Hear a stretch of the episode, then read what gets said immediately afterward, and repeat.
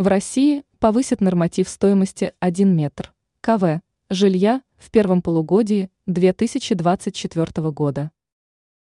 Этот индикативный показатель не говорит о том, что метр квадратный жилья будет стоить именно столько, сколько заложено нормативом.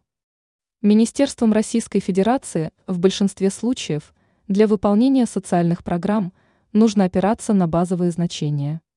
Как информирует ТАСС, Министерство строительства и ЖКХ предлагает повысить нормативную стоимость метра квадратного жилья до 97 547 рублей. На основании этой величины органы власти смогут рассчитывать объем льгот и социальных выплат для граждан, которым это положено по закону.